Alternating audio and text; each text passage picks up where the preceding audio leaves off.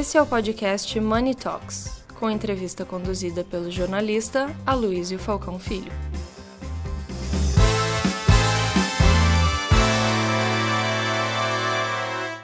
Bom, pessoal, três dias atrás eu estava vendo um filme chamado Como Subir na Vida Sem Fazer Força. E o primeiro passo que o personagem principal tinha que seguir era procure uma empresa enorme, daquelas que ninguém sabe exatamente o que o colega faz. Aí eu pensei, não é, não é isso que vai acontecer no evento Grandes Líderes. Bom, dia seguinte eu vi um documentário sobre a banda Beach Boys. E daí foi muito interessante porque a gente consegue enxergar muito a alma do artista, né? Como é que o artista, o compositor, no caso Brian Wilson, era uma pessoa atormentada, depressiva e daí e, e muito tomado pelo pessimismo. Eu pensei de novo, não é o que a gente vai ver no Grandes Líderes. Bom, é, como dizem na matemática, dois negativos fazem um positivo. Então comecei a pensar em toda essa força criativa dos artistas, como é que a coisa se dá quando a pessoa é otimista. A pessoa otimista, a criação, essa força motriz, ela vai para o empreendimento. Ela, ela se apodera daquelas pessoas que têm uh, o espírito empreendedor. Porque o espírito empreendedor ele é uma mistura básica de perseverança, de otimismo e de criatividade. Sem criatividade, ninguém consegue empreender. Sem perseverança também.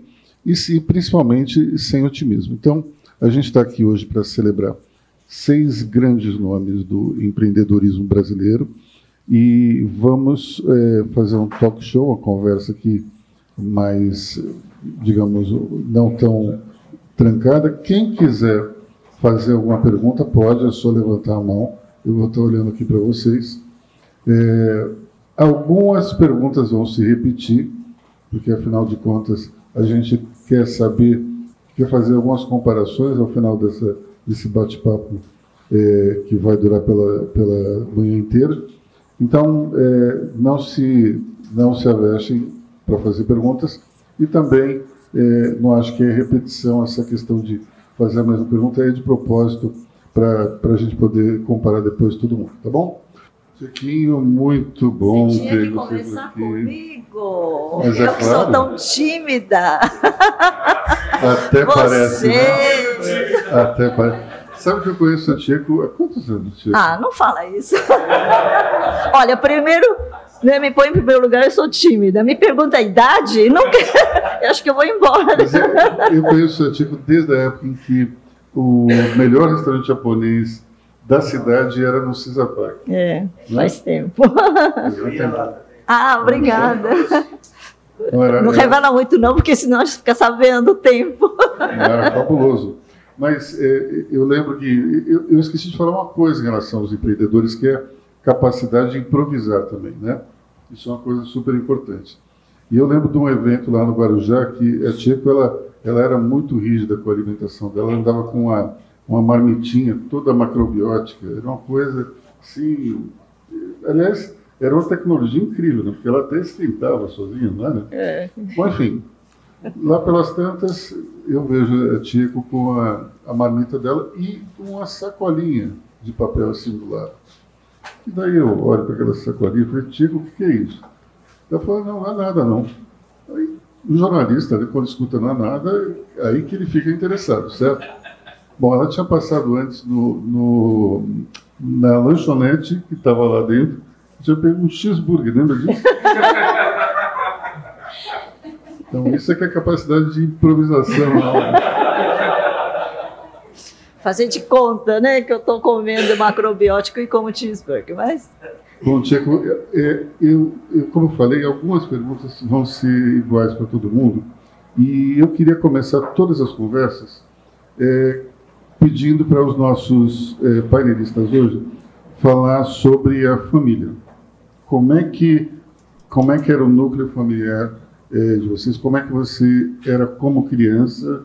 Conta pra gente um pouco da Tchequinho Mirim. Ainda sou, mas tudo bem. Olha, primeiro, a Luísa, muito obrigada. Me sinto muito honrada de estar aqui hoje. É, né, com grandes líderes, eu não sou pequena, né, de tamanho também, no tamanho da empresa, mas muito obrigada, fico muito honrada. É, bom, a minha família era assim muito improvisada, eu acho. Só muito assim, porque veio, meus pais vieram para o Brasil sem nem saber onde era o Brasil, né? Não falava português, não, e naquela época eles só convidavam imigrantes. Eu, meus pais não entendiam de agricultura, imigrante para agricultura, mas meus pais não sabiam português, não sabiam eles agricultura. Vieram no Maru, depois? Depois, né? Caçatumari é 1800 e tanto. mas enfim, mas era quase igual. Mas meus pais vieram sem saber. Mas olha que coisa bacana, quando a Cris estava dizendo sobre eh, empreendedores aqui no Brasil, e eu estava lembrando da tia da minha mãe, que ela chegou no Brasil, o marido morreu atropelado por um bonde, imagina. Tinha dois filhos e conseguiu fazer uma boa fortuna aqui no Brasil, uma latifundiária. E meu pai, né, depois da guerra, é, ele, e, aliás, tem um, depois da guerra, ele falou: Eu vou para o Brasil. Por quê? Minha mãe era muito mimada, né? Não nasceu no Japão, era japonesa, de pai japonês, mas não nasceu no Japão. E foi criada numa colônia. É muito ruim você ser criada numa colônia, porque colônia é uma coisa muito de, de quem manda sou eu, né? E, e vocês obedecem. Então é aquele, aquela situação. Então, minha mãe foi, eh, chegou no Japão sem saber. Casou com meu pai, mas não sabia cozinhar, não sabia fazer nada. E aquela briga, no, sogra japonesa, gente, é a pior coisa que tem. É verdade. Manda e desmanda, né, em todos. E aí, mas esse é um ritual, não é uma coisa do mal, é um ritual que a sogra tem que exigir o melhor das noras. E minha mãe não estava acostumada, era aquela briga. Meu pai falou: não, eu vou para o Brasil, pelo menos separa minha mulher da, da, minha mãe. E foi essa a motivação principal. E porque a tia tinha, né, eu tinha feito fortuna, falou: puxa, é para lá que eu vou. E chegou aqui, tinha que ficar dois anos na, na agricultura, fomos para Bastos. E eu vi naquele momento, eu tinha sete anos, que meus pais não entendiam português, não sabiam onde estavam. Eu falei: meu Deus.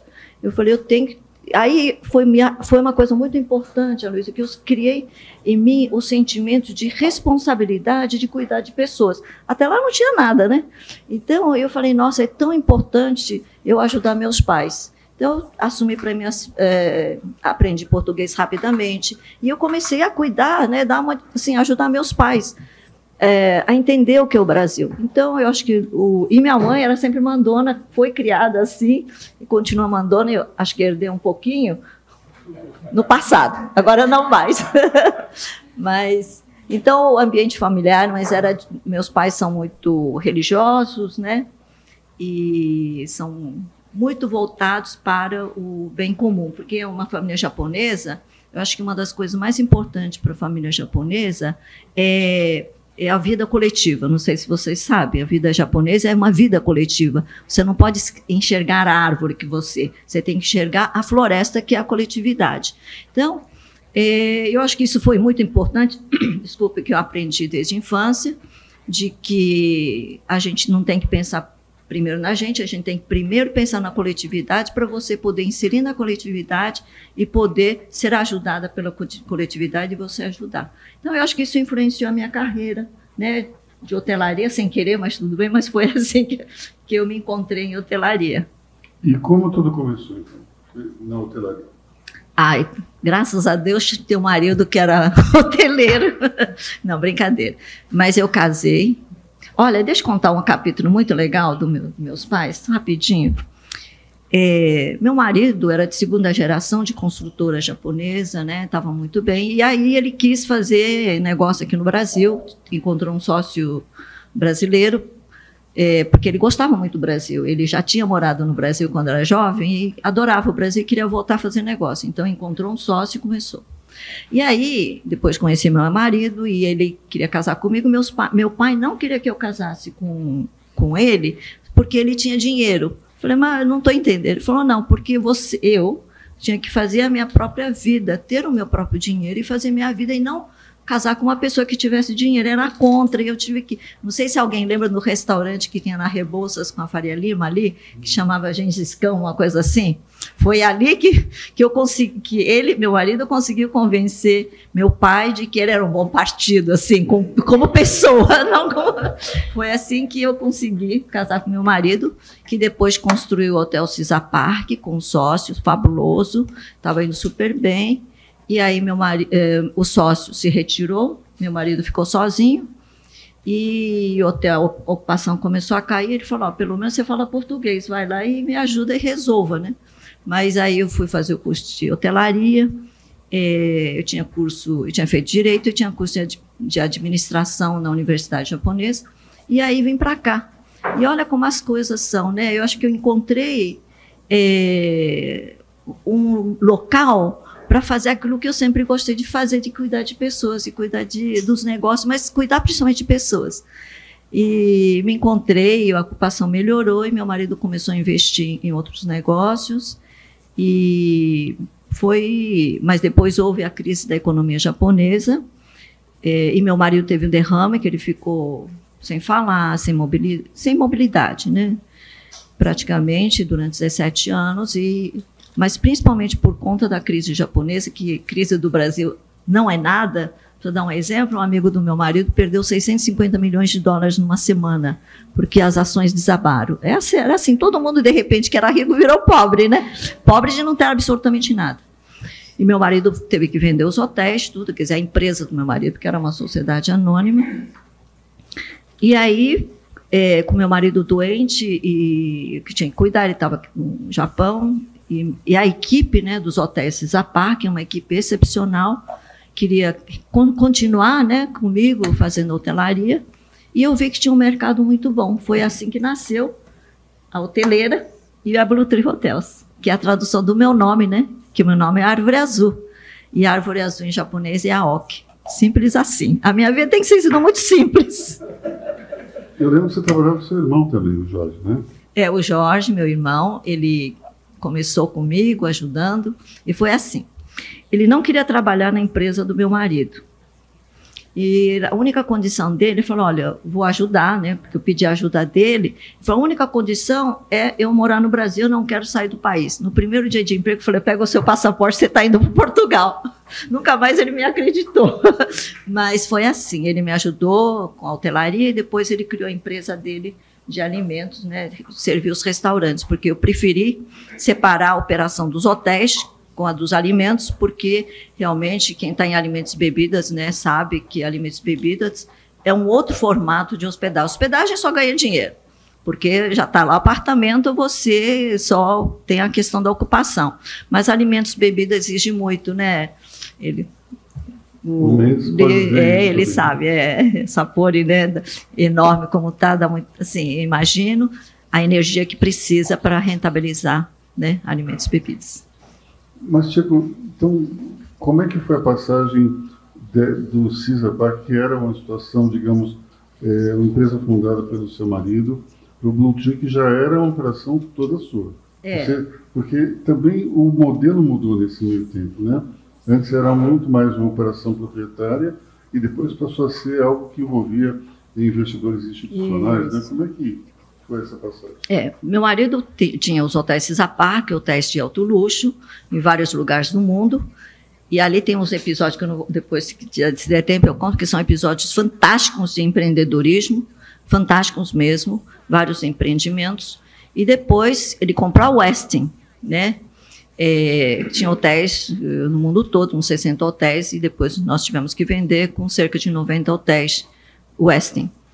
É, então, eu tive a oportunidade, primeiro, ter viajado muito pelo mundo, conhecendo vários tipos de hotéis, depois pelo Cisa Park, né, os hotéis próprios, maioria próprios, ter operado os melhores hotéis do mundo, pelo menos o Fiat era considerado o melhor hotel do mundo, né, na, da Alemanha, e os hotéis Westin, que tinha também eh, hotéis enormes, como o Century Plaza de Nova York, o Plaza de Nova York, tinha hotéis. Eu tive a oportunidade de estar operando é, hotéis de diversos tipos, e, e, também os hotéis simples. E quando eu comecei o Blue Tree, eu olhava para o país e dizia: o país não tem espaço para tantos hotéis cinco estrelas, somente em grandes capitais, né? E então eu quero fazer um hotel é, três e quatro estrelas. Três eu não tenho muito jeito, mas quatro estrelas, é, em que o padrão de qualidade em serviços e conforto seja igual de cinco estrelas, porque serviço, para mim, é como começaram as pequenas hospedarias antigamente, que as pessoas abriam suas casas para receber, dar conforto né, para as pessoas. Então, para mim, hotelaria é isso e sempre tem que ser assim. Você acolhe as pessoas. E então, mas é diferente eu administrar empreendimento de terceiros, ali já é, não é bem hotelaria, porque hotelaria, quando é seu, você faz exatamente tudo que você quer, o cliente quer e você faz. Quando é dinheiro dos outros, você tem que pensar dez vezes como é que você aplica esse dinheiro, a melhor forma. Né? Então, nunca pode faltar dinheiro, porque o investidor não fica te dando dinheiro toda hora, ele só quer recolher o dinheiro. Então, é uma outra forma, né? Mas eu, eu acredito que hoje, cada vez mais, é, nós nos especializamos né, em administração, de como me considero administradora é, de recursos de terceiros. E hotelaria é um meio, né, então é uma outra forma. Mas eu não abro mão da qualidade, porque eu não sei fazer de outro jeito. É interessante essa visão responsável, e normalmente quando você olha para o mercado, é, é que nem aquele filme com o Danny DeVito, né? Perguntavam para o Danny DeVito, é o que você gosta mais? Daí fala assim, money. Aí, aí ele fala assim, the only thing I like more than money is others people's money. então, é, não, mas é melhor o dinheiro da gente, assim, no dinheiro de gente, porque você pode fazer, o seu, realizar o seu sonho, né? Quando é investimento de terceiro, você pode realizar o seu sonho, mas ele leva um pouco mais tempo, porque é, são visões diferentes, né? E durante a pandemia, por exemplo, ficou isso muito claro.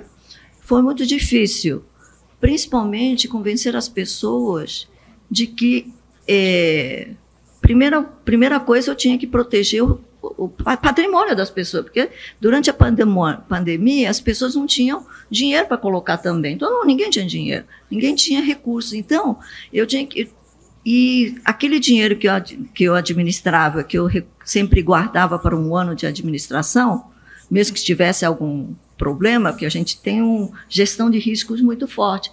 Então, nós conseguimos sair por conta daquele dinheiro que a gente tinha sempre reservado. Então, é, aí eles entenderam, puxa, eu não queria distribuir tudo que eles tinham e tal, né, rentabilidade, mas aí eles entenderam que gestão de riscos no nosso negócio é tão importante porque é justamente a gestão de dinheiro de terceiro. Porque se meu dinheiro eu posso gastar, não tenho, amanhã eu deixo de comprar as coisas e falo, não é bem assim. Então, é, acho que a pandemia ensinou a todos nós a importância da do gestão de risco, que na nossa empresa é muito forte, principalmente porque administramos bens de terceiros. O empreendimento, recursos, tudo. E dentro desses investidores, é, qual, tem alguma diferença entre eles? O fundo estrangeiro, o fundo estatal? Como é que foi ter que se adaptar à nova realidade? Essa é uma pergunta bastante difícil. Porque tem pessoas que têm bastante recursos e tem, investe e coloca muito dinheiro, né? Agora tem outros que têm uma pequena unidade quando é condomínio. E eu, eu sei que aquela pessoa depende daquele, daquele dinheiro todo mês. E, por outro lado, quando é assim um fundo, principalmente um fundo que não tem dono, é muito difícil, porque é, entregam, por exemplo, a obra para uma pessoa, para uma empresa, que faz as obras de qualquer jeito. Nunca, não sei se quando eu te contei, que eu tive uma obra em que atrás já tinha vendido todo, todo a ocupação, né, toda a ocupação do hotel, que eram uns 300 apartamentos, era o top do mercado, né? lá em Búzios, em Angra, e para Réveillon, vai ser muito caro, porque realmente a expectativa era muito grande. Só que eles atrasaram, depois que já tinha vindo, atrasaram a entrega. Eu não tive tempo de checar todas as coisas que tinham que ser checadas. Bom, enfim, mas eu acabei abrindo o hotel lotado. Acabou a energia, porque a cidade não tinha capacidade de suportar a energia. Chovia como nunca choveu em Angra, fez buraco no terreno. Verdade. É, e aí, e não tinha é, meios, porque lá em Angra a gente tinha que chegar na, nos primeiros anos, tinha que pegar um barco, para, enfim, tudo que você possa imaginar de, de imprevistos acontecer. A Luísa, você sabe que é, me avisaram na noite de Réveillon, a central lá de energia da cidade, que a energia ia acabar e que eu poderia concentrar a energia com as minhas meus geradores, que eram, não tinham gerador suficiente, para em apenas dois lugares, assim, tipo cozinha e mais um lugar. E aí eu tive que optar pela área de eventos, que era Réveillon, tinha que fazer festa de Réveillon, e a cozinha. E chovia para burro, né? Chovia Falei, meu Deus, pedi para comprar todas as velas da cidade, verdade. Todos os rodos possíveis que tivesse, porque eu sabia que tinha infiltração, as, as águas, uh, a construção era mal feita, não infiltravam, e essa, eu podia ter o risco de ter a água entrando no primeiro piso. Enfim, mandei comprar rodo, panos e vela. E como fazer com que as pessoas saíssem? Porque às seis horas ia acabar tudo, né? Só ficavam essas energias.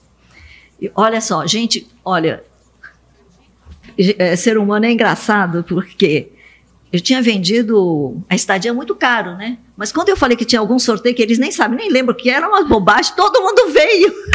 Porque que todo mundo tinha que vir até seis horas, até espaço de eventos, senão não ia participar de um sorteio. Que devia ser alguma bobagem que eu nem lembro tanto que o que era. Não era uma coisa.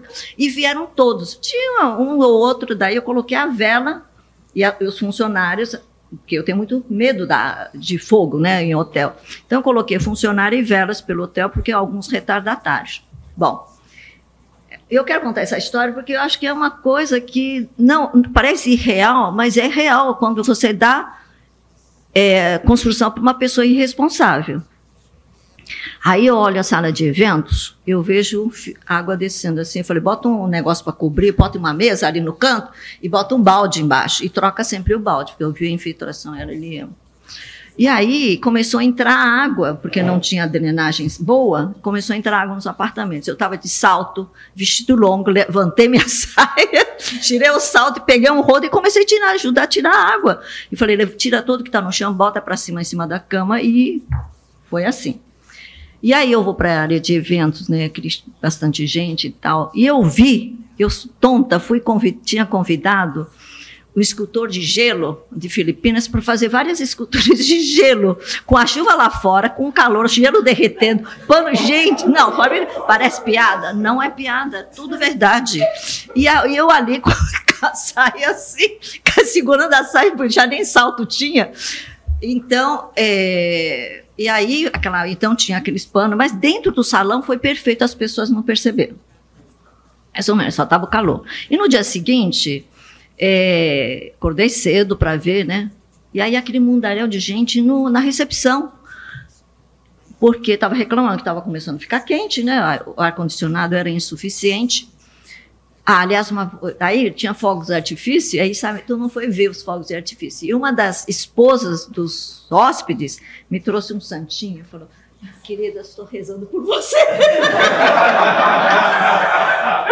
Fora de brincadeira, que era hóspede, querida. Eu tenho a santinha até hoje, querida, estou rezando por você. Obrigada, né? Sorrindo, né? Rindo, como você disse, bobagem. Tudo bem. E aí, no dia seguinte, eu chego no, não, essa foi muito interessante, porque eu cheguei no, no balcão, né? Aquele mudaréu de gente falando, né? Que saiu no jornal, que tinha chovido, que tinha buraco no hotel. Não tinha. Era um de buraco de chuva, que não tinha comida e não sei o quê. Não era verdade, mas todo mundo gosta de aumentar, né? jornalista aumenta um pouquinho, né, Luiz? E aí, para ficar bom, para a história ficar bonita. Aí tinha o vice-presidente da Globo, Jornal Globo, estava lá. Ele estava no balcão e ele falou assim: Chico, você quer que eu ligue para o jornal para retificar? Porque tinha bastante comida, né? eu falei: não, deixa assim, porque o, o estrago já está feito. Bom, eu pensei, e aí, cadê o meu gerente geral? Um alemão altão, bonitão. Cadê o meu gerente bonitão? Tinha fugido. Ele tinha ficado. Verdade. Escutem, meninas, verdade. Ele tinha. Porque alemão não entendia porque aqueles homens todos, né, queriam, ele achou que os homens queriam bater nele, o calor, mas ninguém vai bater, sabe que o, as pessoas ficam um pouco emocionadas. E aí ele fugiu no quarto, ele, tava, ele não queria abrir a porta, e eu falei, toma, eu vou ter que assumir o hotel, né, tem que ficar lá na porta, e eu fui explicando e tal. Eu falei, meu Deus, uma explicação não funciona nessa hora, o que, que eu faço? Eu falei, eu tenho que tirar esse povo do, do hotel. Pedi para pegar todos os catamarãs que tinham na cidade, isso era umas oito e meia. Onze horas, os catamarãs estavam com toda a comida do hotel, com os músicos, com tudo, e falei, tchau, eu fazendo tchau para eles. Eu passei, eu falei, vocês vão ganhar uma passeio. Eu não ia contar que não tinha energia, que a energia só ia chegar às quatro horas da tarde. Eu precisava, eu falei, só volta depois das quatro. Então, fazendo tchauzinho, eu falei, meu Deus, tomara que não voltem, tomara que eu dê a comida. E eles foram e saíram e ficaram super felizes. Né? Então, mas enfim, a, eu fiquei aí trabalhando com o pessoal da energia. O que, que eu. Sim, foi uma situação bastante difícil, claro que foi. Mas foi um aprendizado que a gente precisa ter jogo de cintura, porque é, imprevistos e situações difíceis acontecem e não tem, não marca a hora com a gente. Então, a gente precisa ter equipe bem preparada, equipe que está com você, muito treinada para poder. Você faz assim, eles saem correndo. Porque eu quero catamarã, eles já sabiam como fazer, quero os músicos, tá e tal, e foi acontecendo. Então, imprevisto acontece, mas ter esse preparo, gestão de risco, a gente saber que risco sempre existe, é o que me ajudou. Tenho várias histórias, mas agora depois eu conto. Bom, vamos. vamos já está é, com o horário é. estourado. Como, como é que se deu a virada assim, para o crescimento? Como é que foi justamente o momento que você sentiu que estava deslanchando? É, primeiro tinha mercado, né? Eu acho que nada é melhor do que um mercado que existe. E você ajuda a criar, fortalecer esse mercado. Criou os hotéis quatro, quatro estrelas plus, que todo mundo, e todo mundo tinha ainda aquela lembrança dos hotéis da Parque, da né, bom serviço. Então, o seu track record, aquilo que você sempre fez e que você continua fazendo é super importante. Você não cria a sua vida num dia, a sua vida vai se criando todos os dias. Então, não mudar é super importante. Você ser consistente naquilo que você faz e naquilo que você acredita. E eu queria também, e por que que eu consegui fazer com que os meus hotéis tivessem esse padrão de serviços? Porque eu trabalhava com a equipe com duas coisas importantes. Primeiro, que eu queria, eles também, o desejo deles, trabalhar num padrão de hotel que fosse, que desse sensação de bem-estar. A segunda coisa, que nós queríamos melhorar o padrão de, de serviços da hotelaria, qualidade dos hotéis. Então, eles tinham um sonho, eu, compartilhamos um sonho. E um terceiro sonho mais importante, e por isso que eu acho que eu falo muito dos serviços, é que o Brasil seja um destino em que o padrão de atendimento, de acolhimento que o Brasil já tem, seja profissionalizado e seja consistente e melhor, porque eu acho que cada vez mais vai se. E eu, aliás, isso eu sinto cada vez mais, Aloysio, porque o mundo está com a tecnologia que nos dá todas as facilidades. Nós somos a primeira empresa que colocou a reconhecimento facial, né, por tecnologia. Nós temos, usamos muito mas também for, reforçamos cada vez mais os serviços. E então, é, eu acredito que o Brasil, tendo todo esse desenvolvimento, tendo as, continuando a manter esses, essa, esse jeito brasileiro de acolher, de, né, que o brasileiro é demais, né? A gente, vocês que viajam sabem que nos outros países, por mais que você pague, não tem isso do brasileiro, né? Essa coisa tão bonita do brasileiro. Então, eu acho que é reforçar o, o profissionalismo e, e continuar fortalecendo o jeito brasileiro, eu tenho certeza que o Brasil será o melhor destino, não apenas para o turismo, mas para as pessoas investirem e querem estrangeiros morar no Brasil. Esse é o meu sonho, como acontece na Singapura. Por que tem mais turista em Buenos Aires do que no Brasil inteiro? Uma boa pergunta, também já me perguntei, mas eu, sabe, lugares grandes é muito difícil você divulgar o país inteiro. E olha, o Brasil, por exemplo, não era tão conhecido quanto Salvador na época que se divulgava muito Salvador. Hoje se divulga muito a Comissão de Lençóis Maranhense, então as pessoas vão. Então é difícil você divulgar São Paulo é centro de negócio. Agora, você divulga Porto Alegre, uh, Bahia, você divulga o Nordeste, as pessoas vão, né? Mas que a, primeiro a distância também não está bem no centro. Eu acredito que o Brasil falta uma divulgação consistente do turismo, porque um ano divulga, no outro ano não divulga, no outro ano não. Um governo divulga e outro governo não divulga. Isso nos prejudica bastante. E também não tem é, recursos para ajudar a fortalecer é, o turismo como um todo, né? Porque quando eu estudei em Cornell, tinha Singapura mandava zilhões de estudantes que eles o governo pagava no primeiro momento, depois os estudantes reembolsavam para que mais estudantes pudessem ir para Singapura. Então, eu tenho como meu modelo o modelo de Singapura, que o governo, quando o Lee Kuan Yew fez um modelo de turismo em Singapura, eu vi a hotelaria estava com 25%, eu tinha já o Assisa Park, 25% de ocupação. O Yew pegou, fez um plano piloto, incluindo quase 60 setores da economia, inclusive o governo falou, o governo tem que participar, porque o governo ganha imposto. O governo se alimenta do imposto. Então, quanto melhor for o, é, o, o, país, eu ganho mais imposto, enfim. Então, 52 botou esses setores falou: nós vamos trabalhar junto e nós vamos nos ajudar a fazer o turismo. Hoje está o que é, né? Ocupação altíssima e as pessoas querendo morar lá, porque a, a parte de que começou com a hotelaria, de serviço de hotelaria, passou para toda a cidade, que é o meu sonho de fazer no Brasil. Eu vou chegar. Viu? Bom, para a gente encerrar aqui, futuro, como é que você está vendo é, a tua, o teu setor e, especificamente a Bluetooth? O nosso setor saiu de uma grande situação né, de desafio. Eu acho que vai. Agora, gente, nós estamos ótimos, somente quem, quem tem hotelaria sabe que a gente está vivendo né, os, é, os benefícios do PERSE, né, que são os benefícios fiscais que a gente, federais que a gente tem nesse momento, é fantástico. Agora a hotelaria está muito bem, é, eventos também estão tá muito bem. É, agora, eu acho que o Brasil ainda precisa continuar reforçando a divulgação do país. Isso é uma coisa fundamental.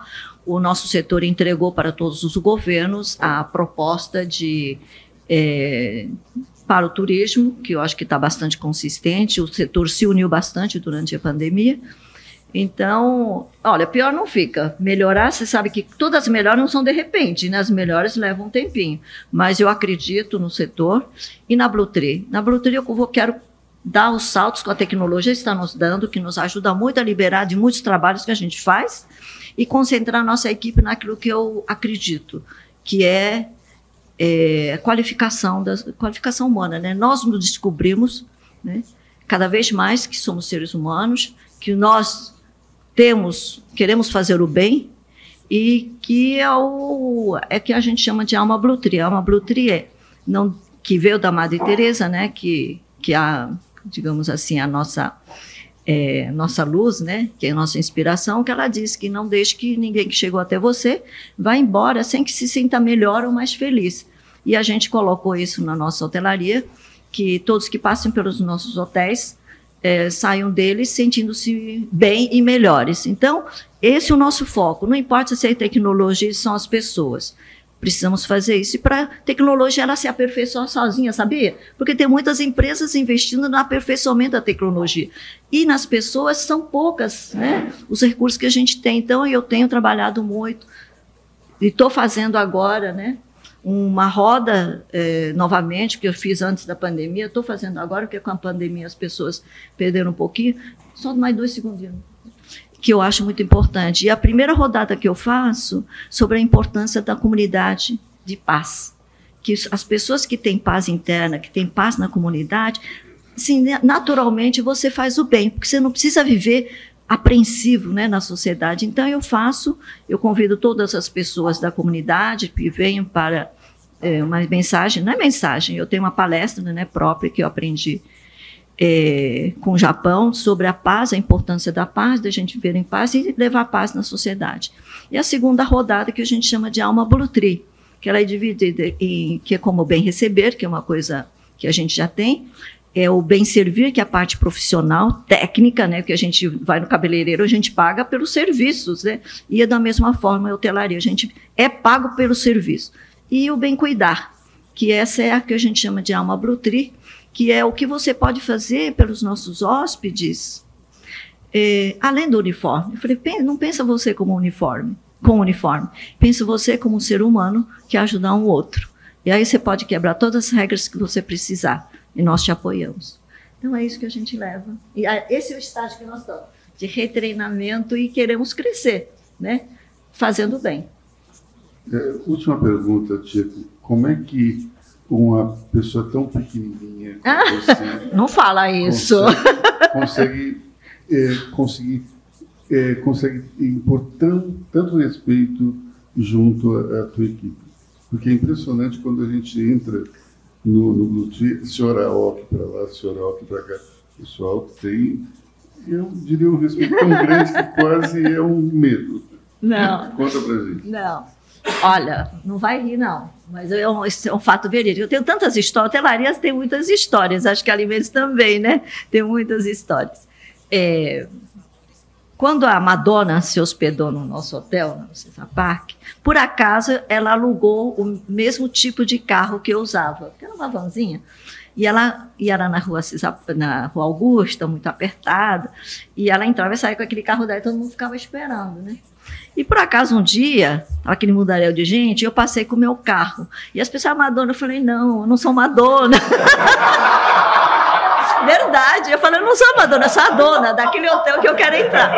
Verdade. Eu falo, não sou a Madonna, sou a dona e fala mesmo, eu sou a dona daquele hotel que eu não estou conseguindo entrar, vocês me deixam entrar, então eu consegui entrar. E quando eu cheguei no. Eu tinha um almoço com a minha equipe, né? Falei, olha só, eu me senti o máximo, né? Olha só, as pessoas me confundiram com Madonna por causa do carro, olha que legal, né? Falou, falou não, nas pessoas, você, não é que você foi confundida com a Madonna, é que você é Mandona.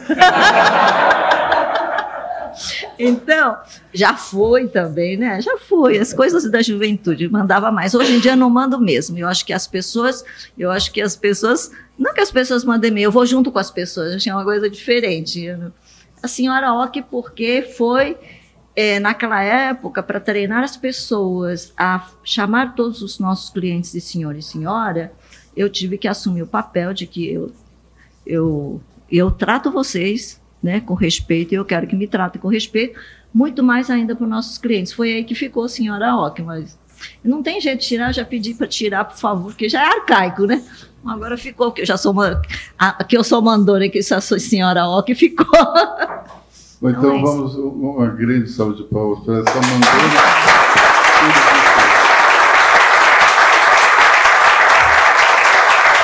Luiz, muito obrigada, viu? Muito obrigada.